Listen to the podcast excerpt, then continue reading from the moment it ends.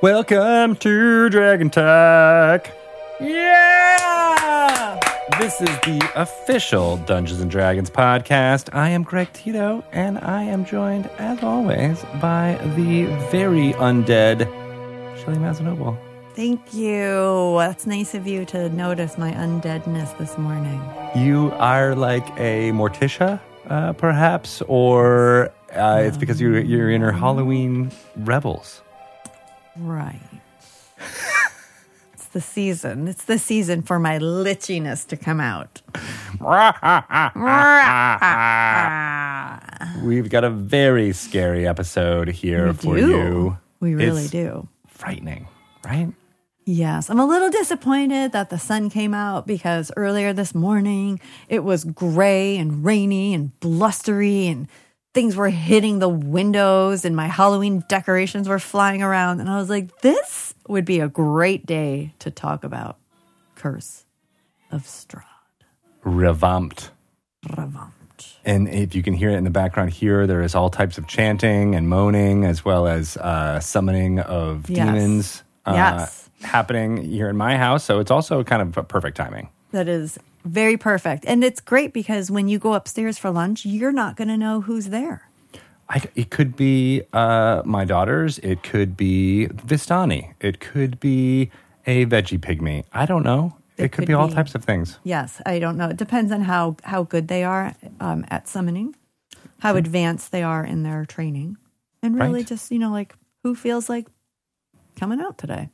And we've got a fantastic uh, fall, autumn, autumnal product uh, in the Curse of Strahd revamped. It's just so big, Yes. dare I say? No, it, it is. It's Yeah. the size of a toddler. It's a toddler coffin size. Heavy. Oh, that's that's gross. I meant like weight wise. Like it weighs. sure, you us. did. Sure, you did.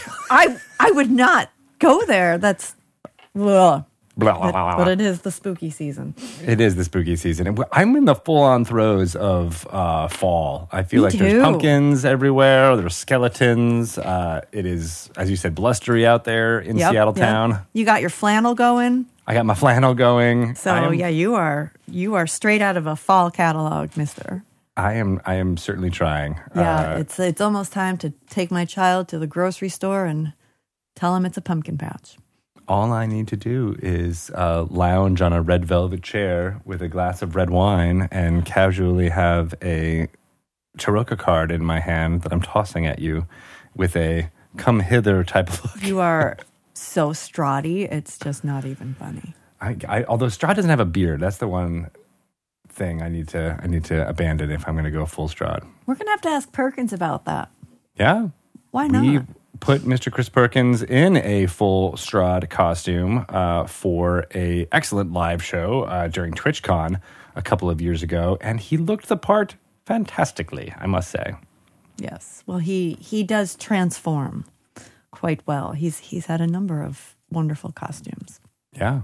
He uh, is also very good at transforming older adventures uh, from D&D's past into something amazing and full of character and story, uh, like he did with Curse of Strahd when it was first released in 2015. Uh, we, I think we've said it before, and, and uh, we talked with him back then when we were still doing Dragon Talk back then, Shelly.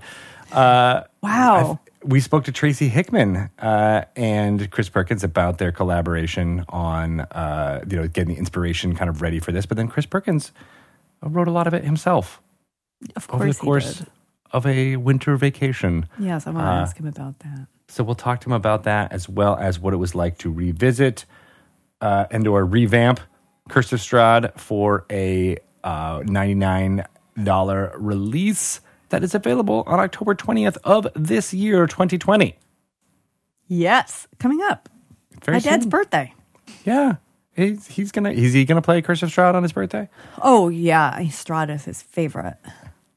So Excellent. excited.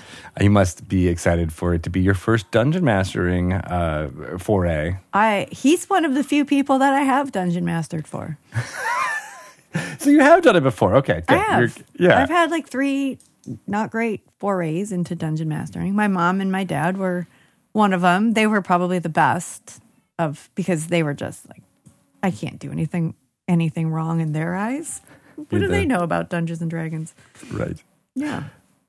Well, that's cool. Well, maybe you'll take uh, take them up on uh, on doing this again uh, with your extended family in various ways uh, for this fall. It's a great way to, if you missed playing Curse of Strahd back when it was first released, uh, or if you're just uh, excited to revisit it because it does have tons of replayability.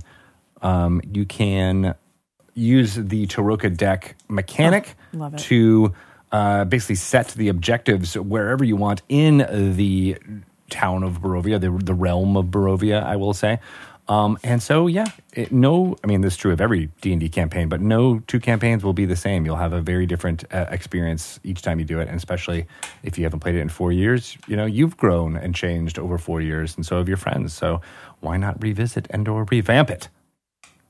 And there's I'm, cool I'm all for it. stuff you're in the box. You're, you're inspiring me to like think of more questions to ask him. I have so many. There's so many. We are going to talk to Chris Perkins today, in fact, in case you haven't realized. Maybe we should have mentioned that. Yeah, we are going to talk to him all about Curse of Strahd and Revamped and uh, spooky stories in general. Uh, and it is going to be super fun. Um, and we're also going to talk to him uh, about some lore uh, in a little bit. Uh, but before we do that, I wanted to make sure those of you who uh, you know have already pre-ordered and are getting the Curse of Strahd Revamp product, there's another one that you should be excited about, which is called Tasha's Cauldron of Everything. Yes. Witches and vampires. We're all about it this Oh season. yeah, right. Yes. Peas in a pod. Totally. Liches and witches and vampires. Oh, Oh my! my. That, that was almost like a George Takei. Oh my! That you just oh, gave. Oh my. Maybe it's C-3PO. I don't know. It's hard to tell. Really, It's it's a it's a work in progress. it's right. Something it's I'm always, just workshopping over here. always improving. Yes. Um, but that is a release that will have tons of new subclasses for players to try, magic items, spells, uh, great stuff for dungeon masters, including group patrons, and uh, a section on how to run puzzles in your game. Uh, so Tasha's Cauldron of Everything comes out November 17th. Chock full of amazing stuff. You Yes. should grab it. For DMs and players. That's right. Everybody has got something to love in this book. There's Everybody. two great covers. Uh, alternate cover you Mm-hmm. can only get through game stores. Definitely try and order that one if you are interested. Uh, and there's also a couple of other fun things, including the uh, Wilderness Kit, right? What's the Yes. official name of that one? uh, DM screen wilderness kit. DM Screen Wilderness Kit. Yes. I feel like DM screens are kind of like dice, and you can't have too many. You can't handle the truth. You can't. But you know what's cool about this? This uh, wilderness kit, because it the word kit is in there, which should imply that it has lots of little things in it other than just a DM screen. Oh, it is not just a DM screen. However, if you are running adventures in the wilderness, it is tailored for that with the information that is portrayed on the back of that DM screen for your little dungeon master eyes only. It also includes five, five dry erase sheets that feature the hex maps. How cool is that? That is really cool. Endless, endless possibilities. Uh, food and water tracker and a rules reference for uh, wilderness cheeses, wilderness journeys, and actions that you can take in combat. And you get 27 cards because dungeon masters like accessories and these are things that you can use to track um, initiative conditions environmental effects and you might be saying what am i going to do with all those cards shelly 27 of them really it comes with a box to store them oh yeah What? we thought of that um I like deal. cards and boxes. Yeah. well What a fun deal. For those of you who are not, you know, jumping into a gothic horror campaign or a, um, you know, uh, something that follows Icewind Dale, for example, and you just love a hex crawl and want to uh, show off that type of gameplay with some great, uh, you know, a, a great accessory, it's right there. All of it's right there.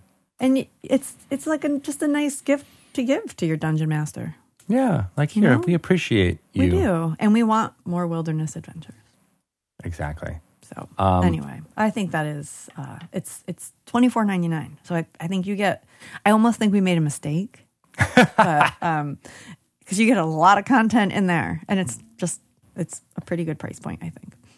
That's awesome. Yeah. Um, and I wanted to make sure to shout out something really cool from our friends at WizKids.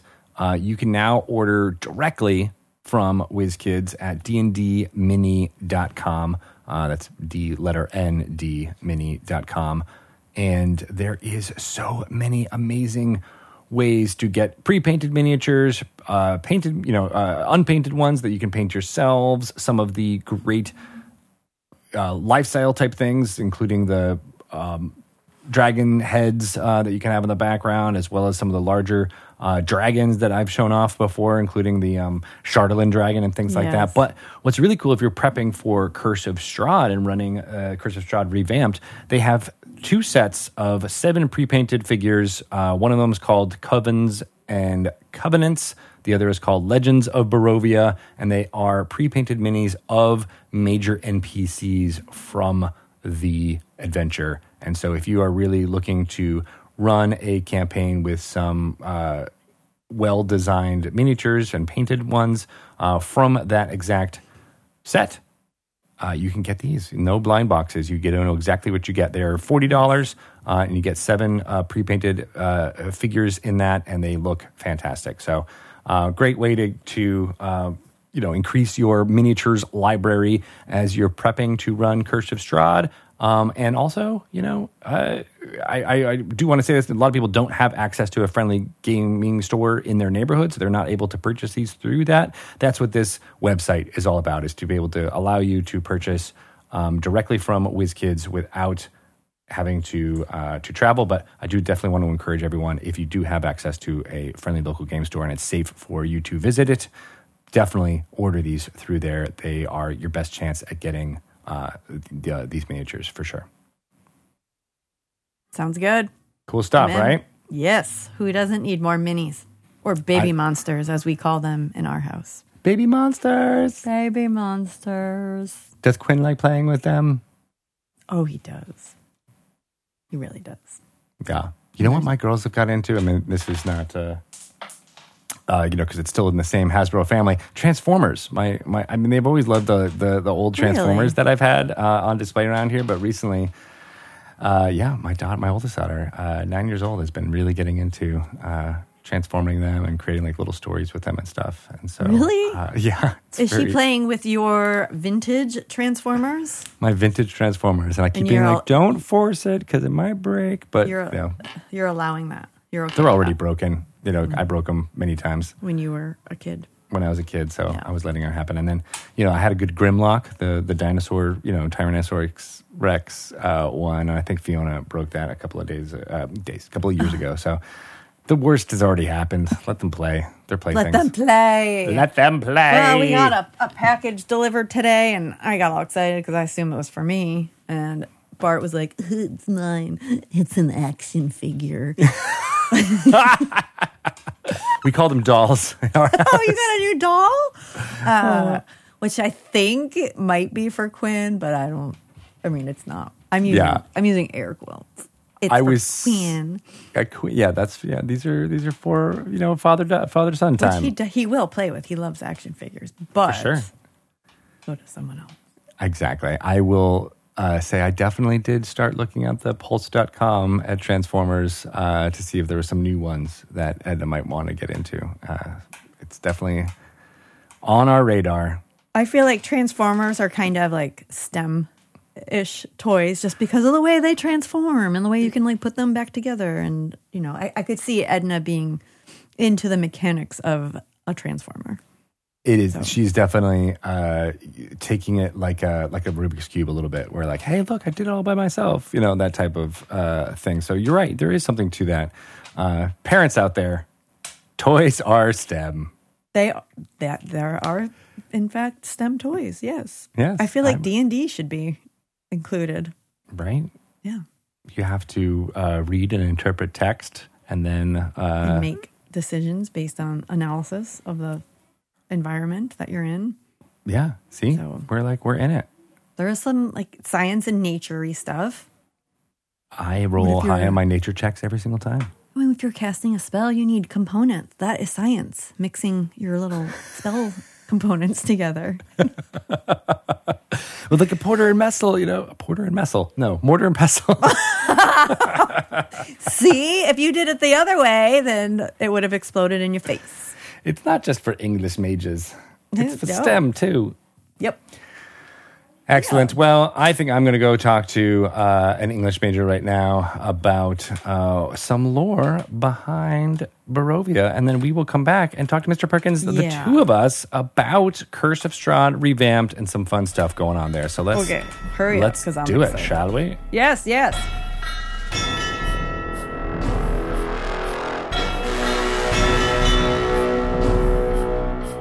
Welcome to another segment of Lore You Should Know. I am Greg Tito, and I'm joined by Mr. Chris Perkins. Hello. Hello. Today, in this segment where we like to go into little bits of Dungeons and Dragons lore for uh, use within your game, or just because it's really fun to know all this stuff, we are going to go through the mists into Barovia, a domain of dread, uh, and talk a little bit about its lands and how it was devised, but also uh, some stuff you'll need to know if you're going to be running Curse of Strahd Revamped, which comes out on October 20th. So, Chris, Barovia started as just one castle uh, in its creative genesis. Is that right?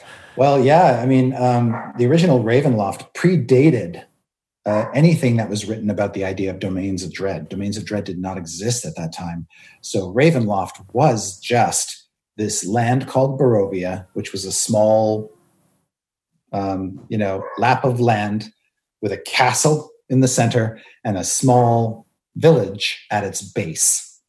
That was Barovia. Yeah. Um, and it wasn't even cordoned off by mists or anything. It was just here is a land like, you know, Transylvania or Romania or any other place you can actually visit uh, that you can just plop into your own game. The, the thing, of course, is Barovia has a very strong um, Transylvanian, Eastern European flair. Yeah, taking the the Dracula and and all of those gothic horror tales as jumping off points for inspiration.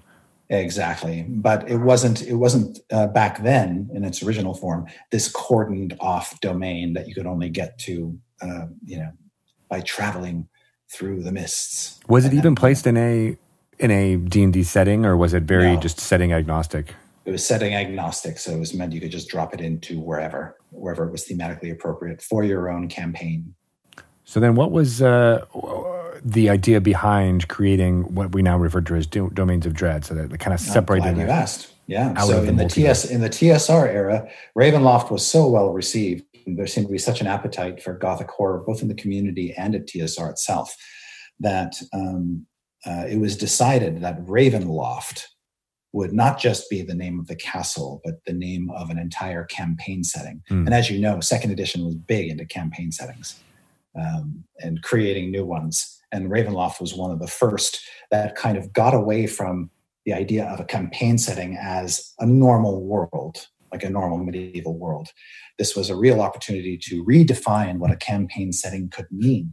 And so uh, out of that came this idea of Ravenloft is the is sort of the banner name we give to the campaign setting uh, that represents all of these Barovia-like places, um, and making each of them uh, their own standalone standalone pieces. It's it's kind of weird because when you think about it, Ravenloft is not a contiguous campaign. Mm. What it is, it's a collection or assemblage of a bunch of micro campaigns that are all separated from each other and unified only by the theme of horror. Yeah. Uh, and in fact, it wasn't even until you got deeper into the Ravenloft line that you could sort of march from one domain to another. That there were technically borders that could be crossed, so you could go from Barovia into Lamordia or um, Mordentshire or um, one of these other domains that were created. So Ravenloft was an opportunity at TSR for every designer to sort of create their own domain in a way, um, and there was seen as like no limit to the number of domains of dread that could fall under the Ravenloft banner. The only thing you needed was some touchstone uh, that people could relate to, whether it was like zombie films or The Mummy, yeah, or you know, Ghost Pirate Ship. You know, if you could if you could identify a touchstone that had a horror, uh, had horror at its core, you could build an entire domain around it. But of course, the classic domain of Dread, the original, is Barovia. And in second edition, it changed from being this lap of land that isn't cut off by mists into its own mist shrouded realm uh, with Strahd, the vampire, trapped at the center of it. That makes sense. And so when you were returning to uh, Curse of Strahd and, and writing that up, you, you had the chance to be able to flesh out what that, you know, lap of land transformed into. Yeah, exactly. Sort of to push the mists back and show a little bit more of the area around the castle. Um, and that had been previously done in second edition as well. There were efforts to try to uh, explain that there was more in Barovia than just the castle and the village. Uh, but when we were, uh, when the group of us who were sort of uh, tackling Curse of conceptually sat down with um, Tracy and Laura to have conversations, um, it was very important that the Barovia we show felt like a true extension of what they had originally envisioned from the um, from the i6 uh, yeah from the pages. i6 yeah so it was very important that we start there and use that as our base and not try to bring in a bunch of the other stuff that may have been uh, created uh, without Tracy and Laura's oversight. Interesting. Okay. Yeah. Um, before we go on, how how big and roughly uh, square miles do you think Barovia is? Like, does it feel like, you know, the size of Texas? Is it the size of Connecticut? Oh, it's it's not that it's it's not as big as a, as a state. Um, I would say, looking at the map, that it's about. Oh, bless you. Like it's probably about maybe thirty miles across. Okay, so you know the, the, the like a metropolitan area, like around yeah. around one major major city with a few villages uh, around mm-hmm. it. Yeah, but if you, as you can imagine, um, thirty miles is a considerable distance when people are basically accustomed to moving around just on foot. Yes, or on horseback. You know, it's it's you know uh, in that in the day and age in medieval times if you if you moved more than 30 miles away from your homestead you were considered an explorer. Yeah. Right i always think of that uh, that quote from peter jackson's lord of the rings for like if i take one more step i'm further away from home than i've ever been. And uh, right yes. that would happen like this very often. And so you can do a lot in in 30 miles of space uh, and and drop a lot of interesting sites there and so I mean, the key with Curse of Strahd is you, even with the new, the expanded page count, there's still a finite amount of space, uh, and so some decisions had to be made about okay, how many locations can we do? What should those locations be? How complex are each of those locations, and which ones can we fit, and which ones do we have to leave behind? Yeah. So uh, you winnow down that list, but then what are what are some of the highlights there that people should be aware of? So it was important that or we, we felt at the time it was important that we have more than one village or settlement in order for it to feel like a province or something something that felt provincial yeah. that there would be a, a, couple settlements that the characters could move between and then thematically we could set we could make those settlements very distinct from each other by giving them uh, problems that felt very unique and had a certain flavor of horror to them so that the village of Barovia feels very different from the town of uh, Vallaki, which feels very different from the village of Krezk, which is sort of further deeper back in the mountains. Um, and then we added, we threw in a ruined town, essentially a town that did not survive Strahd's depredations. And uh, it's just it's sort of this haunted ruin of a town called Berez. And those four sort of um, survived. And then everything else is uh, more like an adventure location, like the old windmill on the on the windswept crag, or the the spooky crumbling bridge that spans the icy chasm in the mountains, or the vineyard uh, where um, the the Wizards of Wine winery is, um, which was important uh, because we were talking about you know how do how do Barovians survive or get by, you know, um, how do they cope with the day to day misery of being sort of trapped in this domain? And it's not too different from being trapped in our domain of dread that we're in right now. Yeah, yeah, a little bit. It's like, okay, what what am I going to what am I going to lean on in these hard times? And it's like, well, with Barovians, it it might very well be wine. Um, that that wine is a coping mechanism that helps them uh, endure, and so that became an important element of the landscape. Now, were these towns there before Strahd's influence, or and the people within them, or were they once this became a uh, a place that you can only visit by by traveling through the mists? Um, were they grown from there? So the the the idea is is that um, when Strahd first came to this domain, because he basically conquered it. Mm. Um, he before he became a vampire, he was uh, basically a warlord and was going through and eradicating his enemies. And then he came to this land and was so sort of struck by its beauty and its seclusion that he said, "You know, this is where I'm going to build my castle." And we presume that these settlements uh, maybe not the village of Barovia, because that probably grew up around the, the castle to an extent. But the other settlements probably existed, and he just took them over. Um, but they they would have transformed quite a bit in the in the in the conquest uh, because one of the things Strahd was very fond of doing was not only conquering a people but forcibly relocating them. Mm. So he'd he would move people that he had previously conquered into places that he had newly conquered in order to sort of well and truly establish now that these places were his and that he could do what he wanted with them. And so I think you would have seen a lot of people flee these towns and then a lot of people take them over. And but most of the people I suspect who who grew to live in Barovia under Strahd's rule probably came with him or came after him and settled there but the structures that they were inhabiting, some of them would have pre-existed the invasion. Got it. Um, now, are people in Barovia people, or are they they trapped souls? Are they you know uh, how how should a dungeon master approach this when uh, trying? That is a very good question because this is not something that Tracy and Laura had to wrestle with in the original because Barovia was just a land. Yeah. it wasn't separated; they were just people. But when uh, with the idea that this is a domain of dread and it's cut off from the rest of the world you know there's a finite number of people there eventually that's going to sort of it's just going to dwindle down to nothing um, unless they're very unless they're uh, very precocious sexually, um, which they probably wouldn't be under the circumstances. But well, there is so the wine. Have, Maybe the wine helps. Yeah, there. there is the wine would help. The wine would certainly help.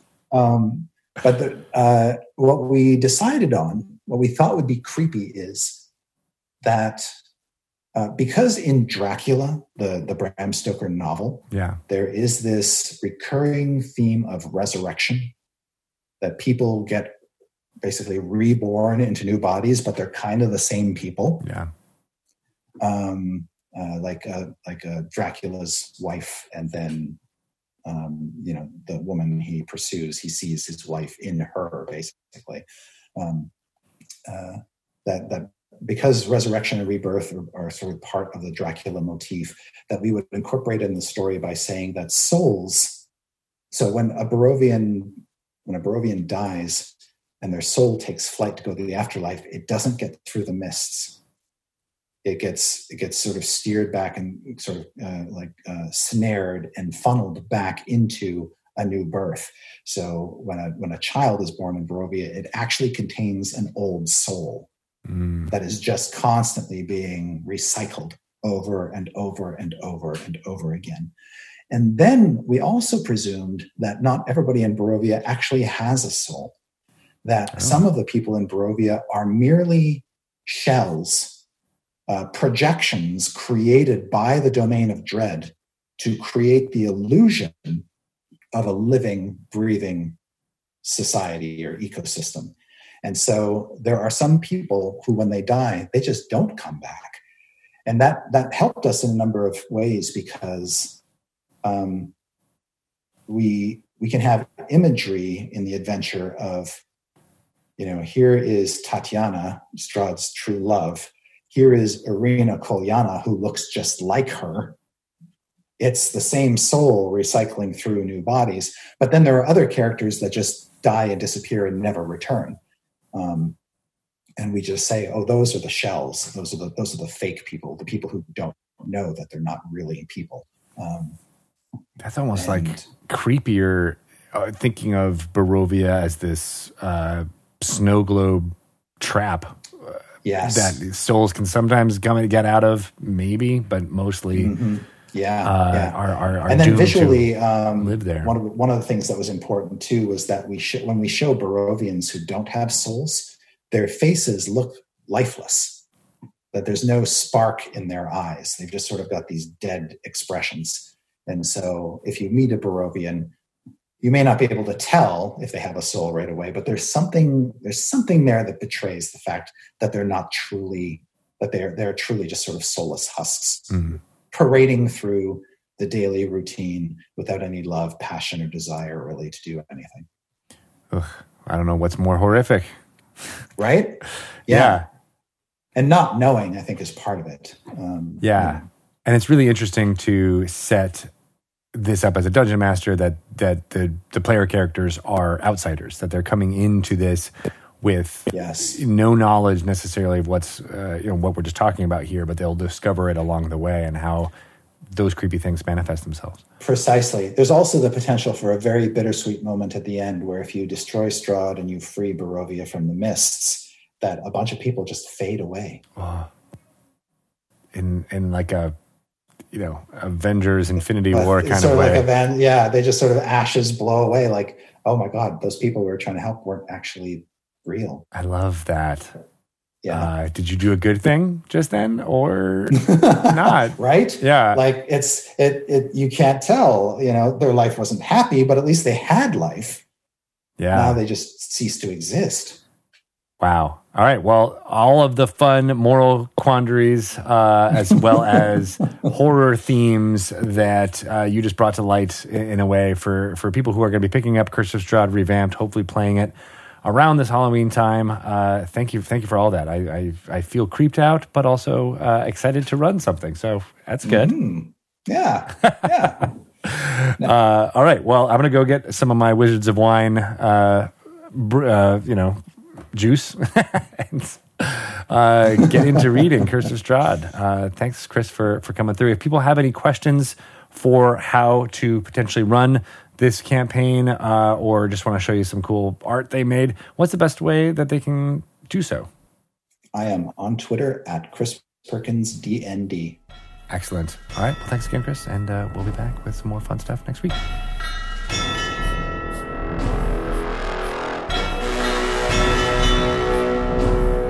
Chris Perkins, I feel Not like a phantom. I could speak to him and get so much amazing information uh, and just like pull it out like little dream wisps from his brain. Nice. I thought you were gonna go grosser than that, so I like the dream wisp. Yeah, let's let's go with dream wisps. Wisps. Uh, and you know what's great about this episode? Double Perkins. We get double Perkins. That's right. Yeah, it sounds like a wrestling maneuver. It's like I a full double Nelson Perkins. Yep. And a double Perkins and off the top rope. That's all I Can't know. wait. Let's do this. Let's talk to him. Welcome, Chris Perkins, back to Dragon Talk. Hi, Chris. hello Yay! I feel like it's been, uh, you know, just a couple of weeks since we last chatted. it I has know. indeed Yes. Weird. You just keep putting out so many great products. We just have to keep having you back on. And then when they're out for a little while, then we put them out again. sometimes We know that's your strategy, just to keep getting invited back to Dragon Talk. oh that, yeah right i give myself all this extra work just so i can get invited. Oh, invited maybe now they'll Onto invite your me show. back. yes, yes. Uh, seconds before we started recording, you said that you look pale. I say, maybe vampire Vampiric. Vampire. I say vampire Okay. You- tomato, tomato. But yes, uh, maybe. Vampirish. Yeah. Yeah. The nice Straw. Nice like. of Nice Seattle undead. tan. Yeah. exactly. It reminds me of when, uh, and I mentioned this in the intro, that you uh, dressed up as Mr. Count, not Mr. Count, Mr. Count. Mr. Very Count informal. himself. Strahd? No. Uh, Mr. Very- Zarovich? Better. Yeah. Mr. Z. Mr. Z? Ooh. Mr. was- Z. That, that- that was a million years ago. That was at a TwitchCon, like Yes. what, three years ago. It was, yeah, Right. Full costumes for everyone, uh, and you, uh, I think, had uh, the most intricate costume out of everyone. Uh, looking not not like the Curse of Strahd that's on the cover, uh, not the Curse of Strahd, not like the, the Strahd that's on the cover, but a Strahd that's uh, an interior illustration.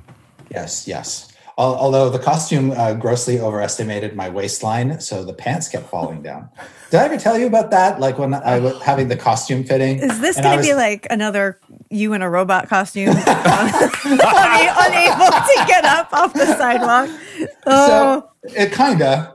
So I, I'm, I'm in my full Strahd makeup and hair and all the bit. I'm heading out to the stage, and to get there, you had to walk through the kitchen of the convention center. I don't know if you ever, if you were there, Shelly, or not. no, but- I wasn't. yeah, to get from the dressing rooms, you had to walk literally through the kitchen.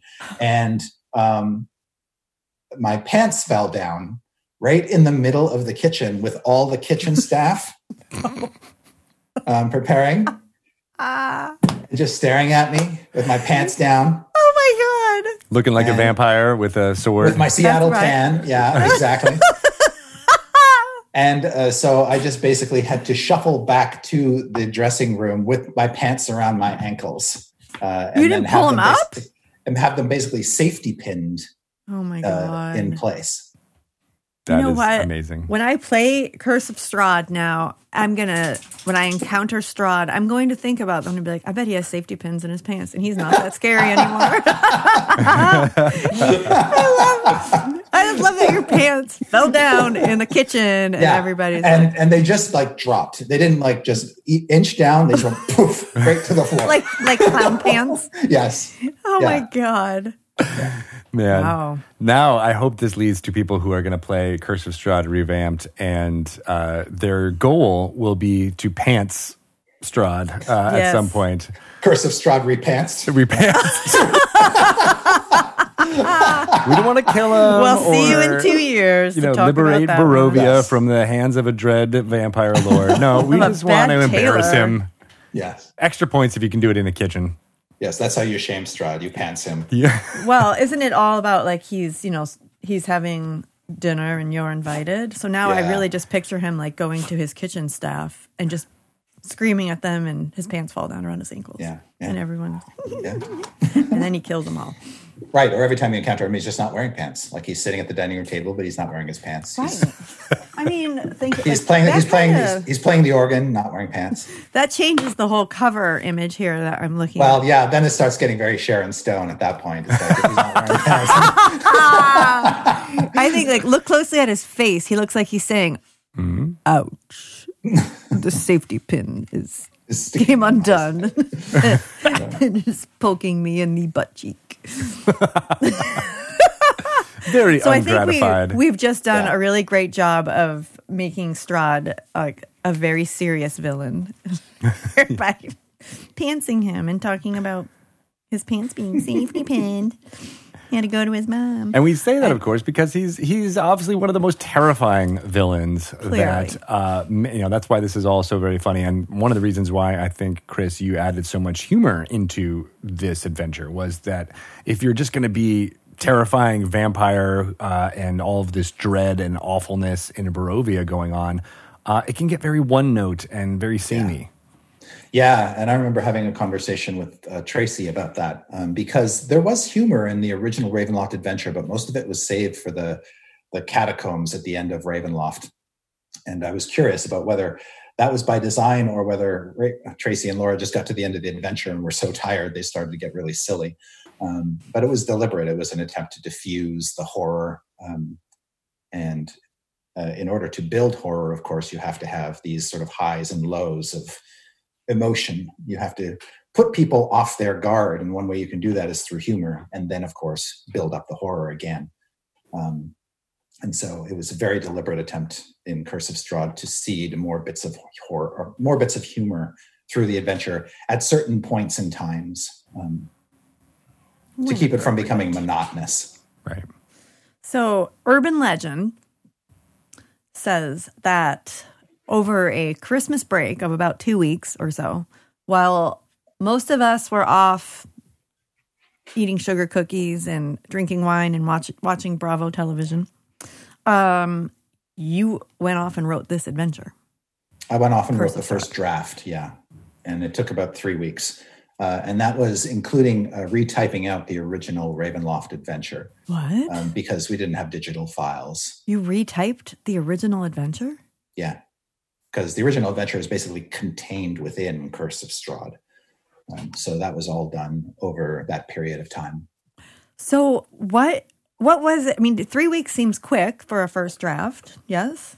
It is un, unnaturally so, but I felt at the time I was so um, I don't want to use the word obsessed because that's a little too heavy, but I was deeply, deeply invested in proving that um, we could do something really interesting with that old adventure and kind of build around it and release a product that um, kind of uh, took the story as its framework and then expanded it in interesting directions to make Strahd even more fearsome, to create more of a, a full campaign feel. Okay. Yeah. So, 'cause it, yeah. I, I do remember hearing like, or maybe you had even told me that you were just like had very focused, very inspired by this, or It was, yeah, Ravenloft has always been the original Ravenloft, which came out in 1983, was always one of my favorite adventures because Strahd was such a rich villain and because the setting was so lush and uh, vibrant and well detailed, and the castle was just amazing. Um, that uh, it was, it was always on my radar uh, with fifth edition. When I was working on the monster manual and writing the vampire entry and making sure there was an image of Strahd's castle in the monster manual, it was always my intention to try to do something interesting with Ravenloft going forward. I had also worked with Tracy once before on a Dragonlance project and was really, really eager to be able to work with him again um, in some capacity. So I was committed. We spoke to uh, you and Tracy, and uh, I believe Laura actually joined the conversation too uh, an early episode of Dragon Talk back in 2015 uh, about your meeting, uh, and it was really fascinating. If you guys, you know, obviously longtime listeners will remember that, but definitely go back and, and revisit that interview if you're interested. But one of the things that struck me out was that uh, struck out to me during that conversation was that this adventure was a departure from the adventure writing that came before it. And many people kind of say like, oh, this adventure was a jumping point, uh, jumping off point for all adventures that had been written in Dungeons and Dragons going forward. Can you talk a little bit about about why that was so in your thoughts? Yeah, so prior to the release of Ravenloft in the 80s, um, adventures in D&D were largely dungeon crawls. Uh, and that was how people assumed kind of D&D adventures should be designed, that essentially you have, uh, you know, the characters have a, a threadbare plot that gets them to this big place that they have to explore. And they just sort of go room through room for room, plowing through it, getting treasure and then bailing. Um, and what, what sort of uh, intrigued Tracy and Laura was the idea of having a more multifaceted story kind of drive the action and have the have the villain be the thing around which the story orbits instead of just a dungeon.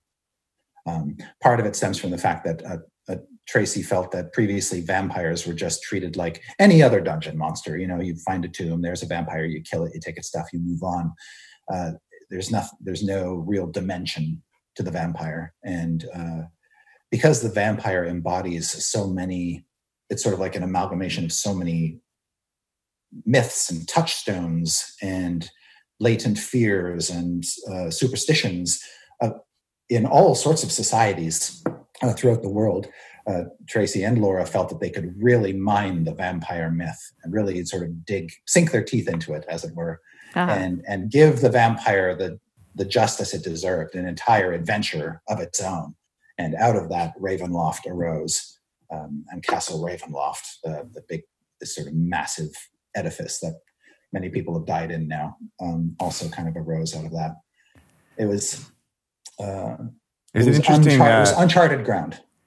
Yeah, and speaking of charts, the the map of Castle Ravenloft was isometric, and it had three floors on it, which I think was also a first for a Dungeons and Dragons adventure. We had right? never seen a map rendered that way uh, of a location in a D&D adventure before where it was this uh, 3D perspective and you could see all the levels and how they connected to one another um, at a glance. I mean, it made it made you know redrawing maps as a dungeon master very challenging, but it was instantly immersive.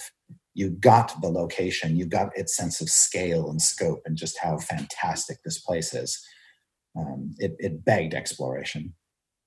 Yeah, and I think a lot of people latched Yeah. onto that Yes. uh, image as well as the image of the vampire. Uh, Yes. That is, Exactly. Did you know in original Ravenloft there were no bathrooms? Just like the house on the hill and Betrayal at House on the Hill. Right? Yeah. Probably Um, the same builder, I would imagine. yeah. yeah, I think that's that that, that very well could be.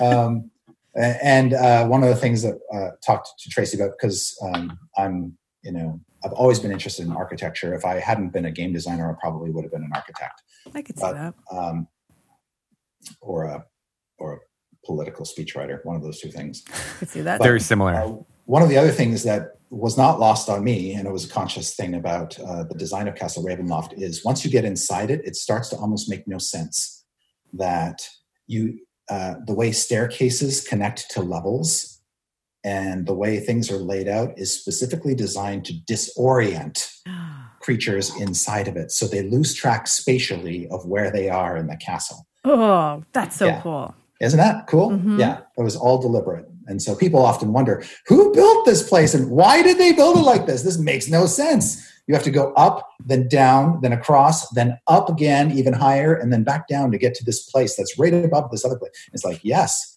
it's it's by design. It's there to torture the people who who are you know wandering around inside of it.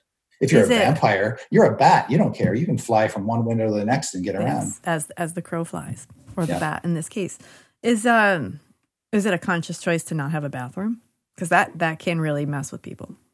Uh, yeah. Uh, well, one assumes that when this castle was built, I think char- chamber pots were probably in vogue. Mm. You know, in vogue. You just throw your chamber pot, you know, off the off the balcony or the the wall and call it good. You know, Yeah. or, The or wall. servant does. You don't you don't have. Well, you know, Castle Ravenloft is surrounded by big towering walls, so you could walk out onto the battlements of a wall and throw it off a cliff, basically. Um, so I assume that's how they handled it back in the day. But of course, now Strahd, being a vampire, doesn't need to poo, so he doesn't care that there's no bathrooms. But he has guests all the time. He's having well, they don't dinner. they don't leave. He has guests, but they never leave, and and it's not their comfort he's concerned with. No, definitely not. They're there just you know to be fed upon or locked in tombs and used to feed his brides. now I've got Hotel California playing. I have I went there too. It's a good soundtrack for when you're running Ravenloft. Uh, so that was a uh, really great release in 2015. It's hard to go back that far, but it was the first. Actually, I think it came out in 2016. did it? Yeah, I think Oh so. man, now I'm really messing up. I But it was the first half of the year um, because in 2016 we released two stories. This one and Storm King's Thunder. Yeah, this one, Curse of Strahd, originally released in March 2016. 2016. 2016. Excellent. Uh, so, uh, what was the uh, impetus to kind of go back and you know kind of kind of try to create this deluxe box? What what, what kind of cool stuff uh, were you excited to kind of see put into the Curse of Strahd? revamp? box? Yes. The coffin shaped box. I wouldn't have done it if we didn't get the coffin shaped box, by the way. The smart. I think I putting said- Yeah, out. you really I'm out. needed. Yeah. In fact, I think it was the coffin shaped box that kind of sold initially people just on the concept of taking an adventure and repackaging it. I do remember talking about this coffin shaped box, which seems like years ago. Yes. It wasn't. I mean, it, It, in fact, was probably at least two years ago. yeah, it actually probably was two years ago. Yeah, yeah. That's when the conversation would have started. Yeah. Uh, so, what prompted us to do it? Well, I always felt that with Curse of Strahd, like with Ravenloft, cards, the cards, the Taraka deck, Mhm. um, You mean- was yes, Yes? those so beautiful. those cards are such an intrinsic part of the adventure experience that they were really always meant to be together. Because for those who don't know, you use the Taraka deck to randomly determine where certain things are in the adventure, where Strahd is, uh, where, where, basically where you have your final showdown with him, where you can find um, a treasure that can be used to defeat Strahd, all that kind of stuff. Um, so, so, sorry, is it the dungeon master who is the one who's using the Taraka deck? Yes. Okay. But it's done out in the open. Okay. So the dungeon master lays out cards randomly in the open, and that determines things that the players can then use to to deal with Strahd. But um, previous, when we released Curse of Strahd as a book, of course, we couldn't sell the cards along with it. So we partnered with Gale Force 9 to release the deck, and you could then buy them separately and use them together.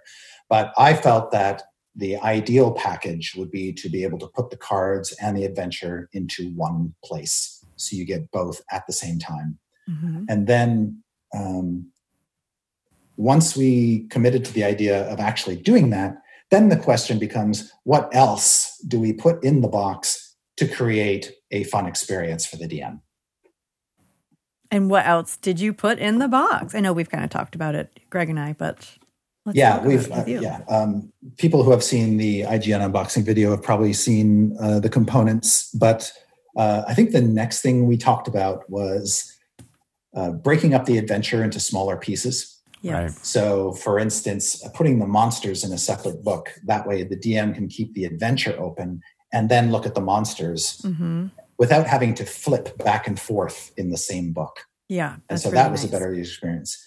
And then, of course, we wanted the poster map to be in there, uh, Barovia and the castle as a separate piece. Uh, we wanted the handouts that appeared in the back of the book originally to be separate things that the DM can just hand out. So basically, loose leaf sheets of paper. And then conversations started to go around well, apart from just breaking up the adventure and its components into separate elements, what other fun things can we put in? There, we had a long list, like about 50 or 60 different things, some of which had to be thrown out simply from a production point of view. Others from a others from so from a production point of view, um, one of the ideas was a Strahd puppet. Um, but uh, in order to produce it, it would have been problematic. And then there are all kinds of um, uh, protocols surrounding things like cloth types yeah. and yeah. safety and things like that. Like you can't have things with um, pins or staples or anything in them. Uh, anything like that. So right. that became. Uh, we also talked about let's put us a wooden stake in there. Well, no, because that could actually be used to stab someone. uh, we talked about um, you know putting in uh, wax seals uh, you know with the ravenloft stamp on it but there are issues surrounding rubber and what kinds of rubber we can use and you know uh, you know fashioning anything out of wood is tricky. Right. Um, so we talked about a bunch of stuff like that and then settled on a few actually useful gimmicks things that we know players uh, dms might use the postcards being one of them. Um, so the we came up with this idea of putting in a set of 12 postcards with different art that the DM could basically send out to players like invitations to mm-hmm. the game. Um, and then we tried to figure out, well, what art will we put on it? What style of art? Well, we wanted kind of a poster card style artist to do that work. And then when we realized uh, uh, that that art could work just as well on the outside of a DM screen, that's when we decided to throw a DM screen in too. Oh, um, oh, cool. And, and, have a DM screen that on the outside has the same art as the poster cards, as the poster um, cards, postcards. Yeah. And then on the inside have stuff tailored for the adventure. So the DM can have easy access to information that would otherwise be hard to find in the book. I like that um, as a non dungeon master. But if I were a dungeon master, I would appreciate having the DM screen that is tailor made for the adventure that I'm running. So that's a that's a good call. But I also like as a player to be able to see art that represents the location yeah. that I'm in. Yeah. And the the art has a very distinctive style, which I really it's like. Really I, cool. I was, I'm very very happy um, with. So the art, the artists who did it, eh, they go, they they're known collectively as couple of kooks. K O O K S. Oh, Perfect So a couple for of this kook- adventure. couple of kooks did the art, which makes sense for this adventure. and the slogans are really fun too. Yeah, I came up with those. Of course, you. you did? You Yeah. wrote those? Oh yeah, yeah. See, that could if you weren't a game designer, you could also be a, a travel. Uh, you could work for a, a chamber of commerce and, and write travel brochures. yeah, many, many times. Dark because you know they'd be going through the mail, so we don't want to spook our mailmen. Mail. no, no, definitely not. Yeah. He'd be like, "What is this Barovia place? This sounds amazing. I'm gonna call my wife right Is now." this is this Old Bonegrinder a real place? Like, can I actually go here? I'm excited. It's a tourist attraction, clearly. yeah, yeah, they're really cool. That's awesome. Yeah, and I think uh, there is something to creating this like atmosphere, right? That's kind of important for well, I guess for all D and D adventures, but it's specifically about this one because you are doing a different specific flavor of Dungeons and Dragons when you play Curse of Strahd, and so having these little uh, artifacts and pieces of art and DM screens that transport you into uh, that kind of mindset, I think really help bring the the story to, to life. Yeah, oh, I agree. Yeah, and then the one other thing, um, the, the one other component is there is a surprise that when you first open the box, the first component you see is a bit of a surprise. I won't talk about it anymore. Wasn't expecting to see you here. Yeah, Um. Uh. So the, the first of all, I call it Tarokka deck, but I heard you say it differently. that's correct. Okay. Um, Tarokka, Taraka, tomato, tomato. It's called the whole thing. vampire vampiric, whatever. Yeah. So these are you have to use these in the adventure. Well, you can swap them out for a normal deck of cards, but yeah, you'll need a deck Okay. of cards of some kind. So I've been playing with them. Can I can I give you a reading? Sure. Okay. um, we can't. I don't, normally, I would have you cut the deck, but I'm Do I need gonna- to translate or what? Oh, I you have just- my- I have my- you just- Oh, you're gonna wing it. Good. All right. I got do my it. my Tarokka deck book right here. Oh, sweet. Okay. Okay, give me a number one through five. Four. Okay. You got the seer card. Oh. Okay. Uh, Okay. Hang on. I don't know them by heart, but um, I actually, I like this game. Yeah, it's gonna be fun. Inspiration and keen intellect. We were just talking about how inspired you were to write this, and obviously we know you're very, very smart. A future event, the outcome of which will hinge on a clever mind. and you were telling us before we started recording what you're working on. I know. It came true. It's true. Spooky. Shelly, are you the Madame cards know all. I have been practicing. The cards know all. They do. They do. So Splendid. Uh, you can find me on Alki Beach this summer doing some readings. Only from a Tarokka card deck. I take Venmo and That's awesome. I love the artwork uh, that accompanied the each of the cards for the Tarokka deck. Chuck Lukacs uh, did a fantastic yeah. job. Yeah. The Chuck, we almost we almost broke Chuck with the Taraka deck because coming up with 54, you know, iconic snapshots of things. Um, once you get to like 48, 49, you're just probably ready to be done. And I know that at the, the last few, Chuck was just like grinding. Um, there was no rubber left. What uh, what was that process like? Were you you wrote the art descriptions for each one of those? Uh, so it was it was even simpler than that. Um, we we gave Chuck the old deck Mm. because there was, a, there was an, a second edition Tarokka Deck that had some different imagery, um, just so he'd have that. Then we gave him sort of uh, like a like one liners, and then he just worked off of that. So the, and then and then some ground rules, like for instance, when you're dealing with the cards in the various suits, you have to make sure that there's the right number of swords in the illustration. Like the seven of swords has seven swords in it oh yeah. they can be worked in in different ways, but they all have to be there. So the trick for us when we got the art back was just actually counting to make sure that there were the right number of everything, the right number of glyphs, the right number of swords, you know, blah blah blah blah blah. Uh, It's like every time I see a beholder now, I have to be like one, two, three, four, count the number of six, eye stalks. Yep. Yes, yeah, absolutely, yes. Uh, so and The uh, Raven is still my Raven. favorite. The I love the so Raven. good. Yes, I just, it's just so evocative. I just agreed. Agreed. We used that as a cover for Dragon Plus, if I remember Yeah. correctly. Back We did. We did a different version of it for the cover. Actually, It had the Commissioned and ampersand all. in Yeah, its in its mouth. I you believe. got it. Yeah. Yeah. Yeah, these Yeah. are these are beautiful. Yeah, so having those like oversized Tarokka deck cards is a selling point in this anyway, but they're also foil stamped, aren't they? Yes, they Exactly. Yes. I don't know if you can see it well. It's hard. It's hard to see the foil on on camera, but it's there. That's It's so there. gorgeous. And the cards. are The cards are bigger too. We enlarged them for this. for the over forty players. Well, just so that they also just look more impressive when you lay them down for they the really card do. reading. They really Um, do. Yeah, so they're they're bigger than the, the versions that we released previously. So, So as I was saying with uh, with Shelly in our intro for this, uh, it's we're in the throes of fall right now. I mean, there's skeletons everywhere in uh, West Seattle. Uh, lots of spiders already making their spider webs without even the fake spider webs going out I there. know. It's Pumpkins. true. I have I have a spider who's nestled in my portico. He's been there for or she's been there for three weeks now. Yeah. Yeah, and it says uh, "splendid" on the. That's Yeah. some pig. Some pig. we own a pig, spider.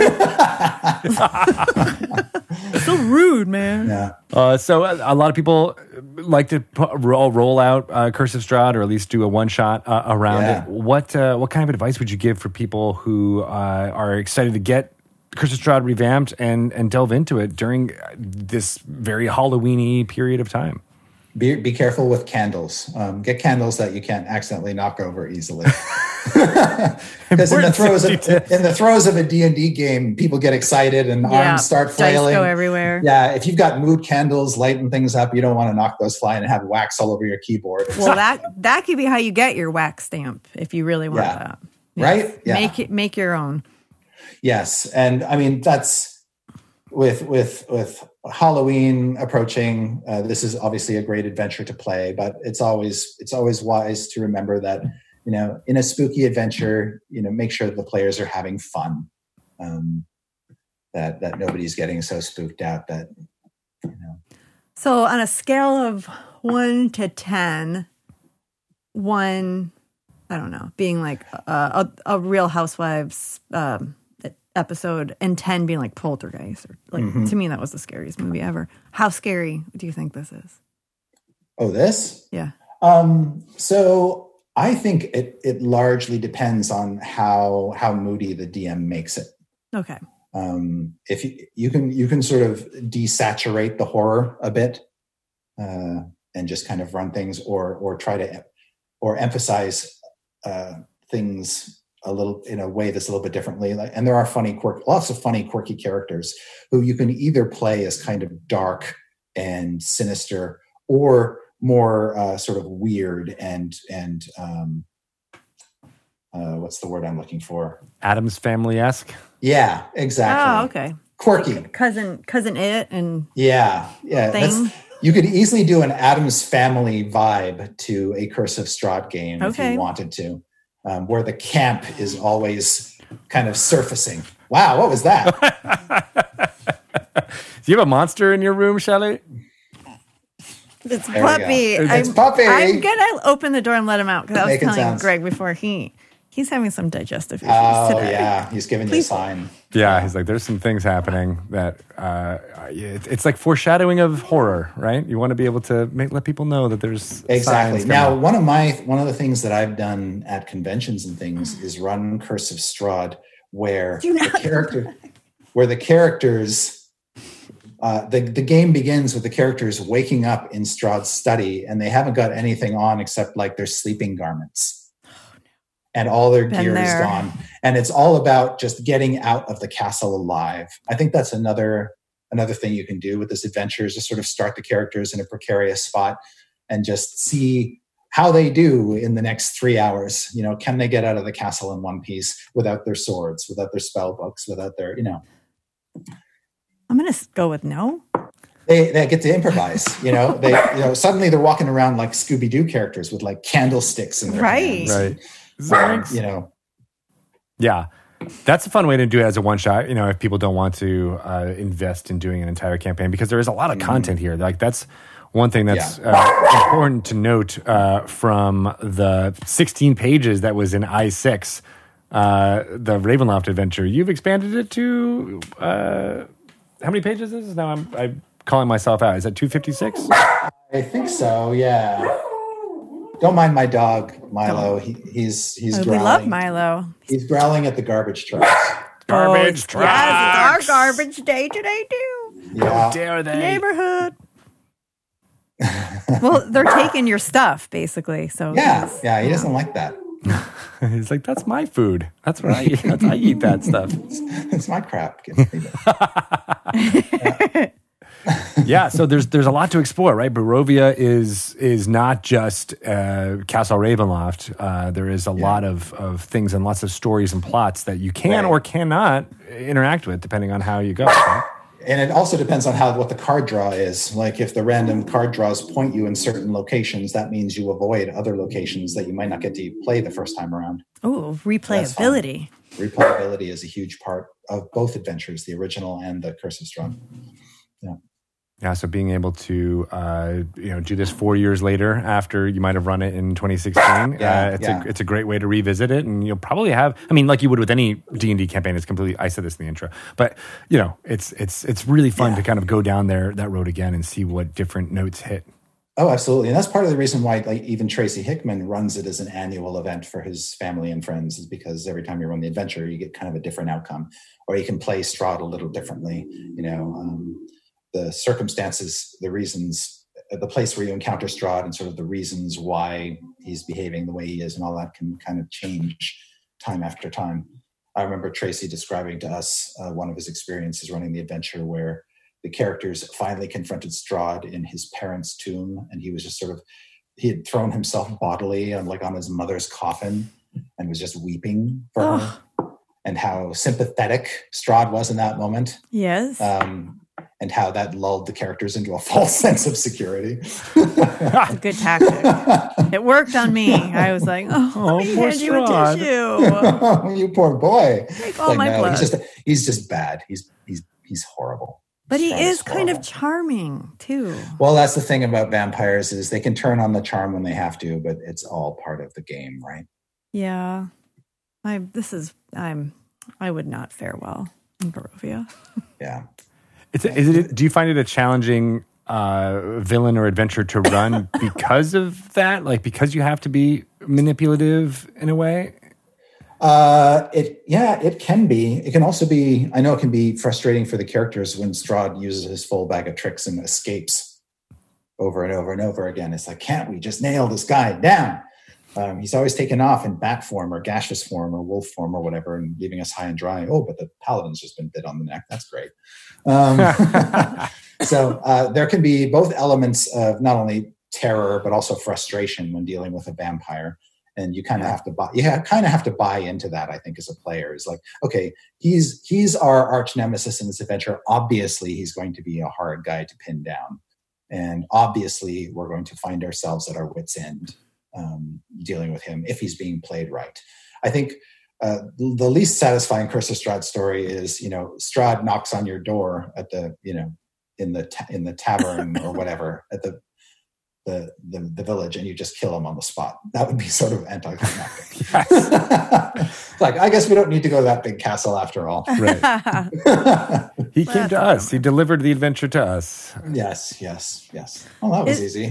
is it fair? I always feel like, excuse me, that it's cheating a little, but is it fair to, um, like, as a player, you know what your dungeon master is going to run for you, And you probably know your- there's a vampire. right? so, like, I, can you just like, how how do I best build a character for going into this adventure? Is that fair? Is that cheating to to build your character based? I think it's fair going into Curse of Strahd to build your character with the end game in mind that you're going to be fighting undead and and prepare accordingly. I mean, you're basically rel- you're basically doing the D and D version of Dracula, right? And if you're playing a you know a Van Helsing vampire hunter, that's okay. The story expects that to be represented. Um, I think that you want to have a cleric in the party. That's not being meta. That's just being Right.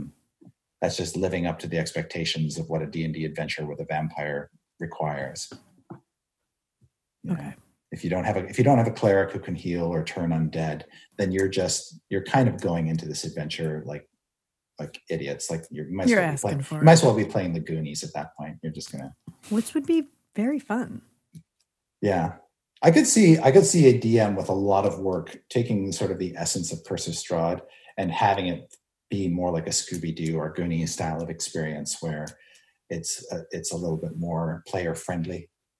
Like maybe you don't have to slay the vampire; you can just like Unmask him.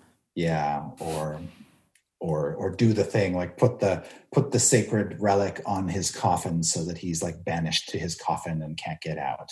You know, things like that. That'd be fun. Yeah. Yeah. Yeah. Um, there's a lot of um, uh, different characters and NPCs uh, in here, as, as there is in every adventure, but a lot of them uh, I think are pretty evocative. Uh, what, what are, I mean, uh, I might be just softballing this to you, but I know Blinsky's Toys uh, is a is a soft spot for your for, in your heart. Yeah. So um, in the original Ravenloft, there weren't a lot. There wasn't a lot of space to flesh out characters. So there was like Ireena, the woman that Strahd was tormenting. There was um, a character named Lief, who was Strahd's accountant, this tortured man living in the castle with this vampire. And then there was this um, um, this sort of Igor-like creature. In creating Curse of Strahd, we wanted to expand the number of characters in Barovia dramatically. Blinsky was a really good one. That Blinsky was born out of our meeting uh, uh, during a meeting when Tracy was actually on site with us in a brainstorm room, and we were just coming up with ideas to expand upon the adventure.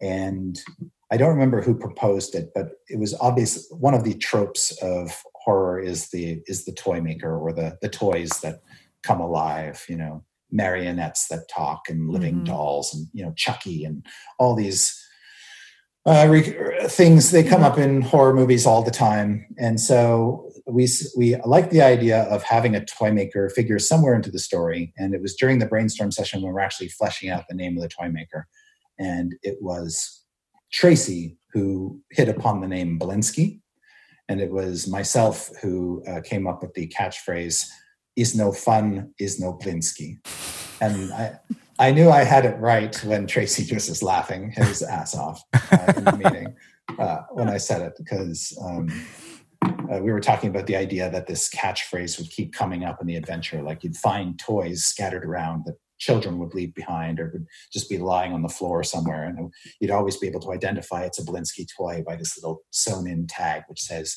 is no fun, is no Blinsky. Oh my Um, god. That's adorable. and then uh, only only when I started writing the adventure did we start to did I start to really sort of flesh out the character and give him this little monkey and a ballerina tutu companion named Piccolo, uh, who basically is his his only friend. Um, Aw, yeah, I felt that Blinsky needed something to bounce off of in his shop, totally. and having this little monkey cavorting around the shop seemed like a really good fit. And I've always been fond of sort of um, hurdy gurdy monkeys. Yeah. You know, I figured the story could use one. And those are creepy too. I mean, the the, the whole evil monkey has a is a trope unto itself. Yeah, the whole clapping cymbal monkey Yeah. keeps. You know, I mean, that- ever, that the Wizard of Oz kind of ruined monkeys for me.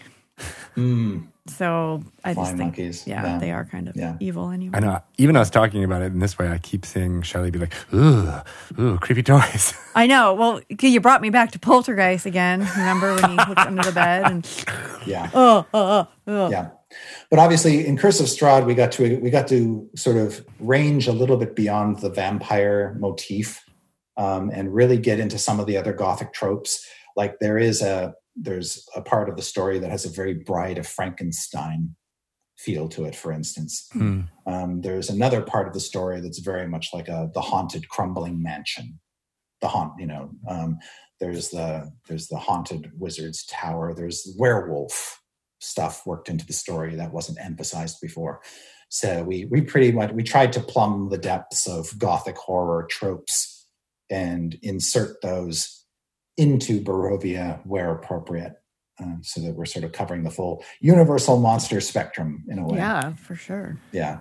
It does feel like it is uh, old timey horror. You know, it's like that idea of like the the way that horror used to be portrayed. It still has you know the same kind of things that makes us our, our skin crawl, but it does it does have that you know backwards looking kind of feel to it, which I think makes it even creepier somehow. Mm-hmm. That history. Yeah, it, it, it feels like you're stepping back in time, um, and I think that's important. Um, it, it, takes you back to a more sort of Gothic slash Victorian period, which you know you just you you just understand on some level that people people were less equipped to deal with that kind of thing back then, and so there is this sort of romanticism that kind of surrounds that period of time and the the the fact that um, you the the the monsters feel a little bit more primal mm. and they feel uh, a little bit a little bit more tethered to humanity because you know vampires and werewolves are reflections of humanity. They're sort of the embodiments of the worst traits of humankind. You know, the the the the, the savage uh, creature that lives inside of us, or the the suave, deceitful, blood drinking um, uh, figure who sort of embodies um, sexuality uh, in a dark way. Um, those they're all just mere reflections of what the worst aspects of humanity are. Mm. I think when you get to more modern horror, you start to divert, you start to get away from humanity. You start to talk about things that are extraterrestrial or mm-hmm. inhuman or Lovecraftian, you know, and they don't, they, they're not meant to be mirrors that we hold up to see the worst inside ourselves. There's something extra, there's something external. Yeah, yeah, and I think that really comes comes through. And even just in you describing that, it, the, the the monsters you're describing used to be human. They were human at one point, and then they become more perverted, yes. a, a, you know, uh, exaggerated versions of exactly. these dark parts of our, exactly. our psyche. And that came up. That came up a lot in my conversations with Tracy, and that was very important um, to to Tracy and Laura to sort of preserve that element, as well as this idea that everything in Barovia is basically um, suffering as a consequence of Strahd's deeds or actions. So there's nothing in Curse of Strahd that doesn't tie directly back to Strahd, that you can't say, this is the way it is because Strahd did this mm. or hmm. Strahd did that.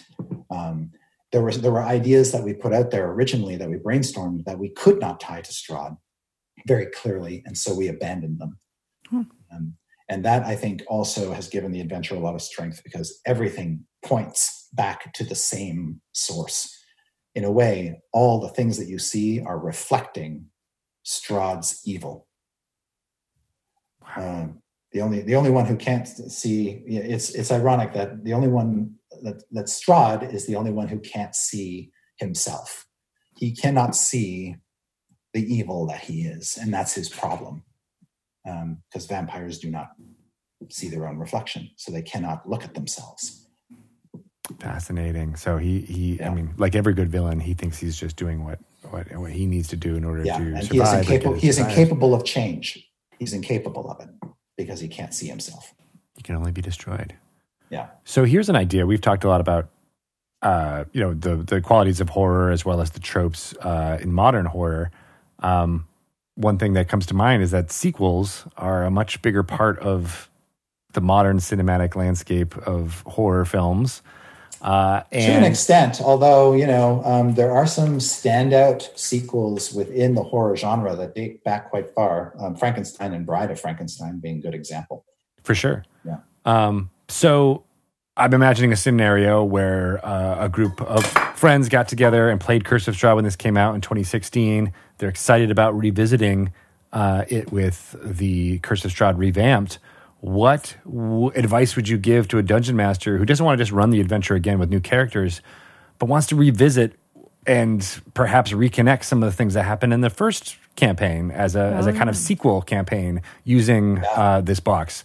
Uh, what, what That's are, a really interesting idea. I think it all depends on um, what the DM is. Uh, what sort of stakes the DM is willing to put in the ground, it's as as far as um, like is this going to be a continuation of some previous experience like if you're running this adventure for a, a, group of players who've been through it already the first thing i would ask is you know what happened at the end the first time they went through the adventure if strahd was destroyed for instance the question becomes okay you have a choice now. Do you want to bring him back and, and contrive a means by which that could happen? For instance there could be a cult to strahd that is sort of gathering up his ashes or his you know pieces or whatever and performing a ritual that will cause him to reform.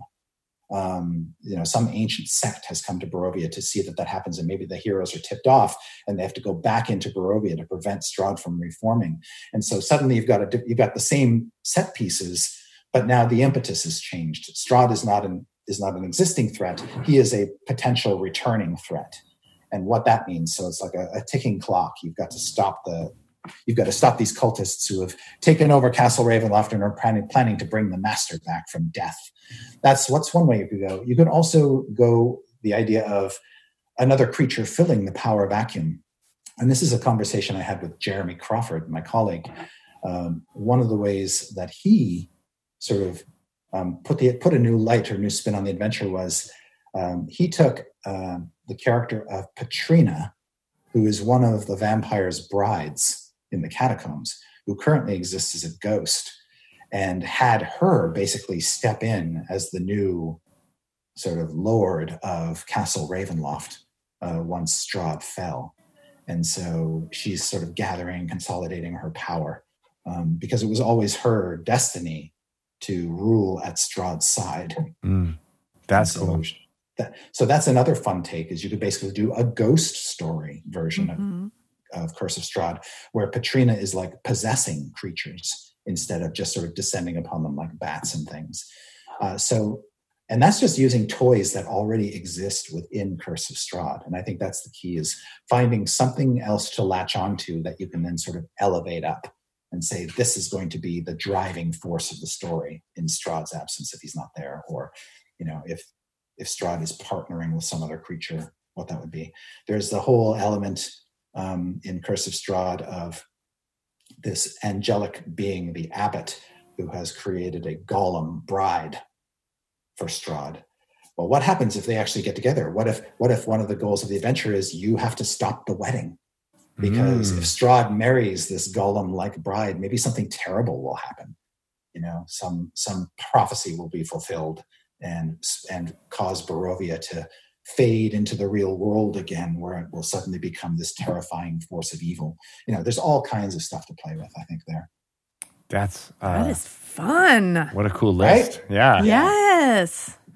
Yes, I'm hoping that inspires a lot of people to jump in uh, and uh, see what is possible with Curse of Strahd revamped. Uh, it comes out October 20th, so by the time you listen to this, it might actually be available in your local game store. So go check it out if you haven't already. Um, and I, I, can't wait. I mean, I, I, feel like there's so much here, and we're in the throes of Halloween anyway. So yes. why not uh, take it for a spin as a one shot and some of the ideas that Chris mentioned, or uh, you know, hope, hopefully get inspired to to run another campaign. Um, anything else on Curse of Strahd revamped? Uh, uh, gotta love the title, right? I do indeed. I spent some time. Uh, I know. The back cover, I wrote the back cover copy. You can bury yourself in gothic horror. Oh, there were so ah. many puns. So many. Yeah. I'm just showing the box because I think it's important again to show the sheer size of this box. It's bigger than a bread box. Yes. Definitely well, bigger than a bread box. It's it's huge. Yeah. And it's heavy. So it's it's got some heft to Carry it. That's for sure. Hands, for Very sure. durable. Very durable. Great on your shelf. Let me tell you. Nice. Bury it underground and find it in uh, twenty years. You know that would have been that would have been a great marketing uh, thing where we actually buried some boxes like around the globe and given people clues to find them. I would have, but we're not allowed to go anywhere. exactly. True, true. We would have set this up, and then COVID would have descended upon us and ruined it. That was totally my plan. I, but I have I have a few buried around West Seattle, so keep an eye out. We'll be we'll be giving out clues. Little geocaching first yeah. You already mentioned Alki. Maybe it's down there. next to Oh, where you're doing your was Tarokka. hint? Uh, My readings. I like it. I like that we're like convincing people there's an ARG happening when there is. a little my little side hustle. You don't know. You don't know. Now we have to do it. We backdoored ourselves into doing it. All That's right, awesome. Find, Uh, find Greg and I. I can't wait. Thank you, Chris, for, for taking the time to talk to us about all this, as well as uh, delving into fun lore around uh, vampires and, and Ravenloft. Uh, there's a lot there to get into. So uh, I can't wait. Yeah. Can't wait to talk to you about your next project. Bum, bum, bum. Which one? There's so The many. Tarokka deck. so many. Pick one. We'll see. We'll let the Tarokka deck decide. Yeah. Great. But if Curse of Strahd does well, who knows? Maybe we'll we'll do this kind of thing again. Yeah. Okay. Tyranny of Dragons revamped. Wait, well, we already kind of did that with the uh, with the the combination. We did. But maybe there's something out there. Yeah, Demons. Bring me demons. more demon weddings. More weddings. Z- Zuggy. awesome. Well, thanks so much, Chris. Absolutely. Thanks, Chris. Yeah, this is fun. As always. Oh my goodness. Amazing. So much fun horror discussions uh, about how to run Curse of Strahd, either as a one shot or just jumping back into the campaign. I especially like that Yes. sequel idea. I was going to say that was, first of all, great idea, Greg. Thank but I, you. he had such wonderful suggestions. How fun. How Yeah. fun. I love it. I like it too. Uh, and there is something about this episodic nature of uh, coming back to it each time during this this period of year. So you know, people can take this of revamped and you know maybe run one or two sessions uh, during October each you know each year and go, go back to it with your with your group again and again. I like that idea too. That you know each time you send out those postcards again, be like, "It's time to Yep. come back to Barovia." that's right. Because, yeah, of course, if you were true adventurers, you would want to keep going back. That's right.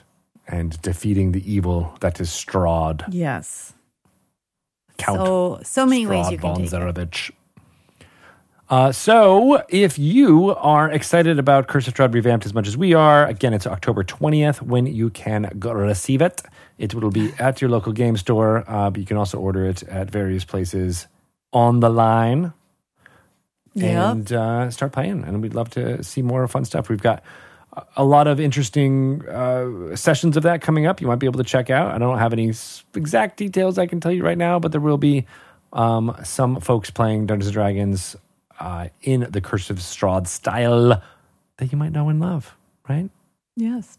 coming You up. really? We'll I let you know wait. all about that. I So. The way to find out is to follow us on Twitter or on Facebook or on the Instagram. That's wizards underscore DND on most of those platforms. And if you want to get in touch with myself, I am at Greg Tito on Twitter as well as Greg underscore Tito on Instagram. And Shelly Moo, mm-hmm. I'm You Shelly. Moo on Twitter and Instagram. And I can probably do some Tarokka readings over Twitter if, you, Ooh, that's if a you'd like idea. Your, your cards read. I know. I remember we did that.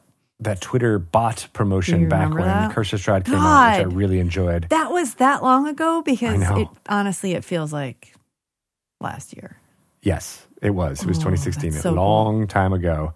Uh, so that's fantastic. And of course, Dragon Plus is a great way to get all of your information about Dungeons and Dragons, some previews, interviews, uh, lots of great content, including maps, uh, maybe even a short story written by one of us. In Not this me. issue. So who does that leave? I know, it's me. I can't Yeah, believe it. you by you guys have to get if you haven't already st- started reading Dragon Plus or downloaded it to your device or visited it online. You have to for this issue because Greg has a story in it. I'm very excited. And then you have to write to him and tell him how great he is. Everything except for that part. Part is- of the deal. What you should do.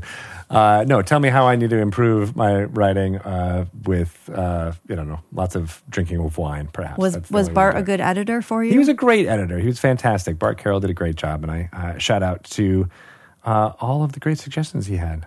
oh, good. Yeah, he had some some really great ideas for who the murderer might be, uh, which I got to include as a that's ridiculous. That would never happen Nice. in the story itself. So that's super fun. I got to call out the editor, which is always great to do. Editors love that. Excellent. Uh, so, if uh, you would like to pay attention to all that stuff, of course, it's available. If you don't want to uh, download Dragon Plus onto your Android phone or iOS device, you can get it at dragonmag.com. All the content on there, many of the back issues, uh, including ones from 2016 when we first were talking about Curse of Strahd. And so, uh, check those out if you're interested. Lots of great content there, including, I think, the first adventure, the uh, the bone, the windmill Death House. That's what it was called. I think it was actually included in Dragon Plus uh, in its entirety. So you can jump in there and get that for free right now. I also want to lay, make sure everyone knows that it is time for Drunky Two Shoes and what she is going to do next. Well, sounds like she's falling in love. She is. She has a very uh, strong, muscular sailor, bare chested, who had just brought her on board uh, their little smuggling ship. You see small, uh, you see crates uh, full of weapons uh, and a, uh, you know, a sail and a, uh short man uh, comes over and says, why, why did you bring this tabaxi on board? To which Drunky just meows. Uh, and the sailor who had brought her on board said, uh, I don't know, she was drowning. I thought, I didn't want there to be witnesses of what's happening here. Maybe we can convince her to be on our side. On our side. Are you only going to meow now back and forth? I'm trying to, um, yes. Um, what, what, I, I am indebted to you because you saved my life. That's Thank right. you. Yes. I did. And you're not going to rat us out, right? I don't even know what I'd be ratting out. But rats, where? I love rats. Let me get the rats. I'm a cat, remember? Uh, the short man says, "Clearly, she's uh, she's she's not right in the head. Just throw her back into the water." I. and uh, uh, he's he's you know kind of coming out of you with like a little little knife. Okay. Well, Drunky has a short temper, so she pounces on him and tries to stab him in the face. Roll me your attack. I forgot to open my character sheet. That's okay. Just roll it. Just roll it. If it's high, we'll we'll say you hit it. Three. A three. That's right. Man, whenever it counts. Uh, so yeah, Right. you try to pounce In the clutch. on uh, this this little man, and uh, you kind of bounce off of him and hit Uh-huh. Uh, the uh, crate or no, a barrel full of what looks like po- poorly made uh, swords and daggers, and they fall over and clatter to the ground. And all of a sudden, all of these uh, blades are all on the deck. Uh, and the little man says, "Ah, get get her out of here!" I'm going to grab one of them, All right, one of the swords. or We'll the pick it back up there next week on the ongoing adventures of Drunky Two Shoes. Meow. Meow. Hammer.